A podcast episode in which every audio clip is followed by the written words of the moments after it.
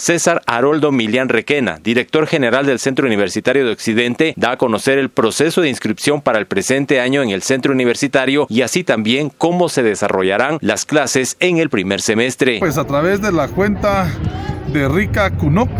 y también en, las páginas de Facebook del Centro Universitario de Occidente hemos publicado ya los tutoriales en cuanto a fechas de inscripción. En este momento queremos manifestarles de que se están realizando inscripciones de manera presencial para primer ingreso y en línea según corresponda y califiquen eh, en relación a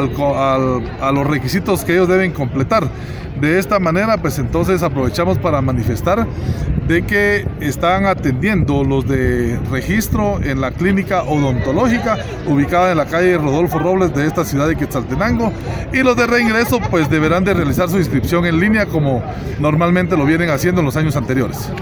De acuerdo a las directrices del Consejo Superior Universitario, el Centro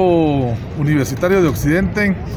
ha convocado al personal administrativo en primera instancia a actividad presencial en cumplimiento de dicho acuerdo. Y en cuanto a la actividad académica, clases eh, directamente se pretenden realizar en el primer semestre de manera híbrida, tomando en cuenta